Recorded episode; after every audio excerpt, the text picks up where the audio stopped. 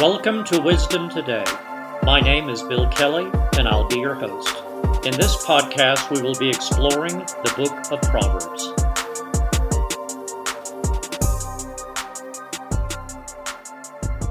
Let's open in prayer. Father God, I thank you for anyone listening to this podcast today. Lord, I pray that you would reveal to everyone listening how much you truly love each and every one of them. I ask this in Jesus' name. Amen. This is Proverbs 16, beginning in verse 1. The preparation of the heart belong to man, but the answer of the tongue is from the Lord. All the ways of a man are pure in his own eyes, but the Lord weighs the spirits. Commit your works to the Lord, and your thoughts will be established. The Lord has made all for himself yes, even the wicked, for the day of doom. Everyone proud in heart is an abomination to the Lord. Though they join forces, none will go unpunished. In mercy and truth, atonement is provided for iniquity, and by the fear of the Lord, one departs from evil. When a man's ways please the Lord, he makes even his enemies to be at peace with him. Better is a little with righteousness than vast revenues without justice. A man's heart plans his way, but the Lord directs his steps. Divination is on the lips of the king. His mouth must not transgress in judgment. Honest weights and scales are the Lord's all the weights in the bag are his work. It is an abomination for kings to commit wickedness, for a throne is established by righteousness. Righteous lips are the delight of kings, and they love him who speaks what is right. As messengers of death is the king's wrath, but a wise man will appease it. In the light of the king's face is life, and his favor is like a cloud of the latter rain. How much better to get wisdom than gold, and to get understanding is to be chosen rather than silver. The highway of the upright is to depart from evil. He who keeps his way preserves his soul. Pride goes before destruction and a haughty spirit before a fall. Better to be of a humble spirit with the lowly than to divide the spoil with the proud. He who heeds the word wisely will find good, and whoever trusts in the Lord, happy is he. The wise in heart will be called prudent, and sweetness of the lips increases learning. Understanding is a wellspring of life to him who has it, but the correction of fools is folly. The heart of the wise teaches his mouth, and adds learning to his lips. Pleasant words are like a honeycomb, sweetness to the soul, and health to the bones.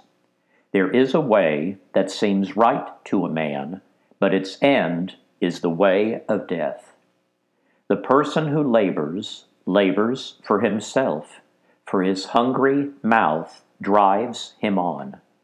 An ungodly man digs up evil, and it is on his lips like a burning fire. A perverse man sows strife, and a whisperer separates the best of friends. A violent man entices his neighbor and leads him in a way that is not good. He winks his eye to devise perverse things. He purses his lips and brings about evil. The silver haired head is a crown of glory if it is found in the way of righteousness. He who is slow to anger is better than the mighty and he who rules his spirit than he who takes a city. The lot is cast into the lap, but its every decision is from the Lord. Friends, today I'd like to take a closer look at verse 7. And Proverbs 16, verse 7 says this When a man's ways please the Lord, he makes even his enemies to be at peace with him. Friends, we will come back to that verse prior to closing today, but what I'd like to do is end the week with one of my favorite books of the Bible. Now, the book I'm going to talk about is named Philemon. And let me give you a bit of background about this story. Paul had been on missionary journeys, and Philemon is a man who Paul has probably been with and known for several years, and he has become a deep friend of Paul. You can tell by the nature of this letter. I believe that Philemon probably helped with his ministry. So he was kind of like, you know, helping with evangelism. But wherever Paul went, Philemon had been with him. And now Philemon is in the city of Colossae, and he has a home church that he has begun with his wife. So, what has happened is Philemon is a slave holder. And being a slave holder, sometimes slaves do not want to be slaves anymore. And he has a particular former slave named Onesimus. And Onesimus stole something from Philemon and escaped. But what has happened over the course of we don't know how long, it could be days, it could maybe even be weeks. But what has happened is Onesimus has been imprisoned, and he, by some chance, and this is an example, I don't believe anything is by chance, but he is actually placed in the cell next to the Apostle Paul, who is the writer of this letter. And a number of the letters that Paul wrote were from prison. So, anyway, Onesimus begins to chat, chat with Paul, and Paul talks about the goodness of the Lord. And over the course of a period of time, Onesimus receives Jesus as his Lord and Savior and is saved. So it is time, Onesimus is getting ready to be let go. And so Paul is writing a letter. He finds out that Onesimus used to be the property of this man Philemon. And what Paul is doing is sending this letter to Philemon by the hands of Onesimus, his former slave.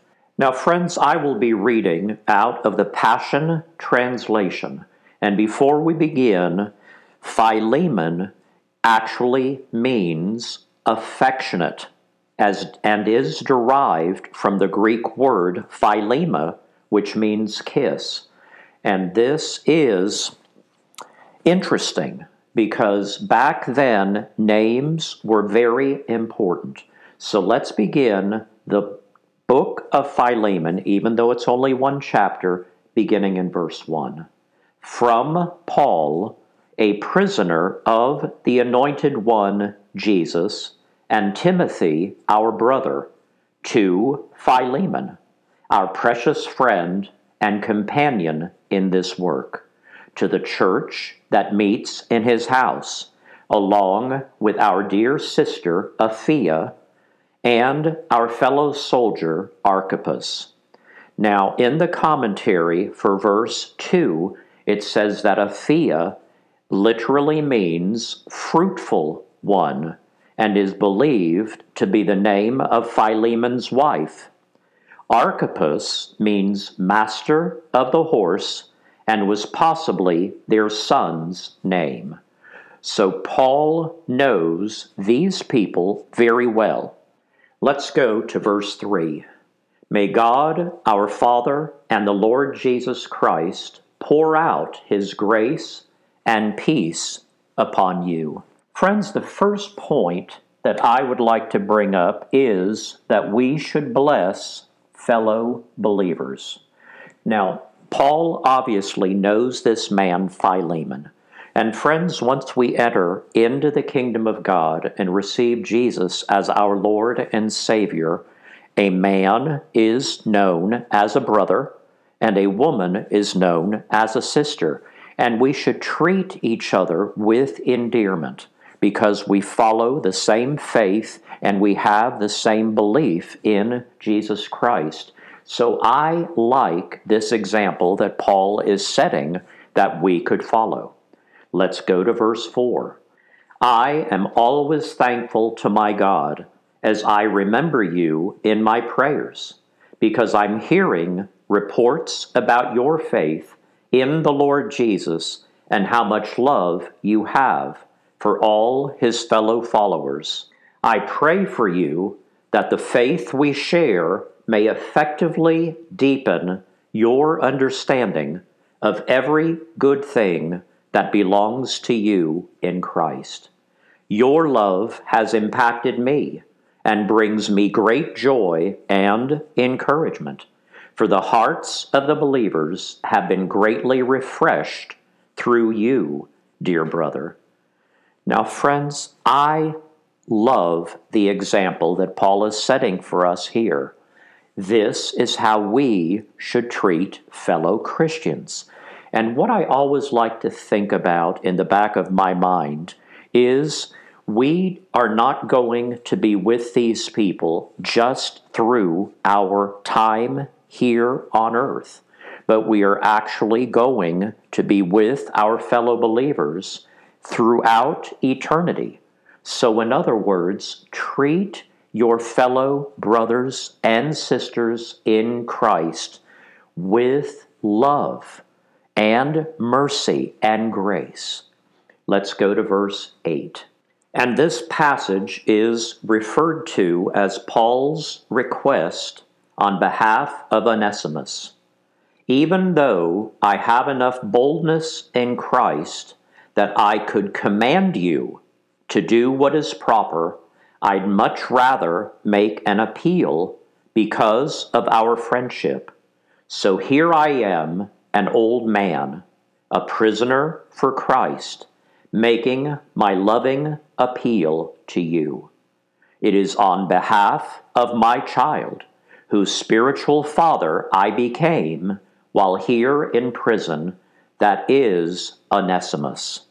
So here he is letting Philemon know the love that he has found for this former slave. And at this time, Onesimus, I'm guessing, is maybe even in his teenage years. Because at the end of the lesson, I'm going to give you a little bit of follow up on what happened to Onesimus after this story took place. Formerly, he was not useful or valuable to you, but now he is valuable to both of us. He is my very heart and I sent him back to you with this letter. So, the second point I'd like to bring up is Paul requests Philemon receive Onesimus with grace and love. Let's go on to verse 13. I would have preferred to keep him at my side so that he could take your place as my helper during my imprisonment for the sake of the gospel. However, I did not want to make this decision without your consent, so that your act of kindness would not be a matter of obligation, but out of willingness. Perhaps you could think of it this way He was separated from you for a short time so that you could have him back forever. So welcome him no longer as a slave, but more than that, as a dearly loved brother. He is that to me especially, and how much more so to you, both humanly speaking and in the Lord. So if you consider me your friend and partner, accept him the same way you would accept me. And if he has stolen anything from you or owes you anything, just place it on my account. Friends, my third point today is that Paul offers to pay Philemon back for anything Onesimus has taken. I really like this. This actually reminds me of the story of the Good Samaritan and how we should think about people. Be kind, be gracious, be loving. Do what you can for people, even if it takes a little bit of your time and even if it costs a little bit of your money. This, I believe, is what the Bible tells us that you will build up an account in heaven. When you do good things and help people, that is where your bank account in heaven will begin to rise. Material things we have here on earth will not go with us, but if we build a heavenly account, we will be rewarded once we get to heaven for what we've done on earth. Let's go to verse 19. I, Paul, have written these words in my own handwriting. I promise to pay you back everything, to say nothing of the fact that you owe me your very self. Yes, my brother, enrich my soul in the Lord, refresh my heart in Christ. I'm writing to you with confidence that you will comply with my request and do even more than what I'm asking. And would you do one more thing for me? Since I'm hoping through your prayers to be restored to you soon, please prepare a guest room for me. Epaphras, my fellow prisoner in the Anointed One Jesus, sends his greetings of peace to you, and so does Mark, Aristarchus, Demas, and Luke, my companions in this ministry. May the unconditional love of the Lord Jesus, the Anointed One, be with your spirit. Friends, I hope you've enjoyed this beautiful letter as much as I do. Before we close today, I'd like to go back to our verse of the day found in Proverb 16, verse 7. When a man's ways please the Lord, he makes even his enemies to be at peace with him. Now, friends, this letter is based on forgiveness. And everyone listening, there have been people who have wronged you. There have been people that we have wronged. So, what I'd like to just plant a seed in everyone listening today is be quick to forgive. Be quick to forgive, whether it is your spouse or a loved one, a child or parent, maybe even your boss. But when someone wrongs you, be quick to forgive. Jesus was quick to forgive. I assure you of that. And he set that example for each and every one of us. Friends, my call to action today is simply this Do you bless the people that you are around if you know that there are fellow Christians? Are you kind? Are you loving? Do you have grace? Do you have mercy? And do you have compassion on people who you know have yet to receive Jesus as their Lord and Savior? Friends, Jesus set the example for us of how we can live our lives every day. Please take advantage of that. We are to be the salt of the earth and the light of the world. Now, friends, According to church history, Onesimus went on to become a very important person in the church. He later became a bishop in the church in the city of Ephesus after Timothy's death. And later he was martyred in the year 109. He was stoned to death, and after he had died from stoning, they took his corpse and beheaded him. The suggested scripture reading today would be to reread our proverb of the day, Proverb 2. Tomorrow, please read Proverb 3. And on Sunday, please read Proverb 4. And if you have the time, I ask that you consider reading this wonderful letter called Philemon each of those three days. Friends, I will never end a podcast without giving anyone an opportunity to receive Jesus as their Lord and Savior. If there is anyone listening today and you've never taken that step, I ask that you say a simple prayer after me today. Jesus, I acknowledge that I am a sinner and have need of a Savior. I believe that you are the Son of God, that you came to earth and died on a cross.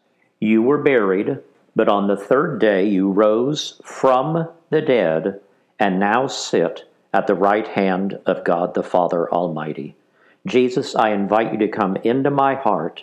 I make you my Lord and Savior. Friends, if any of you repeated that prayer, please take a moment, go on my webpage, wisdomtodaybk.com. If you would, simply click on the contact tab. Let me know you said that prayer. I want to welcome you to the family of God. You now are my brother or sister in Christ. Friends, this is the weekend. If you would, take out your wife, go out with your husband, spend some time with your kids, spend some quality time. Let them know how much God loves them and how much you love them. And I will see you back on Monday as we further explore wisdom today.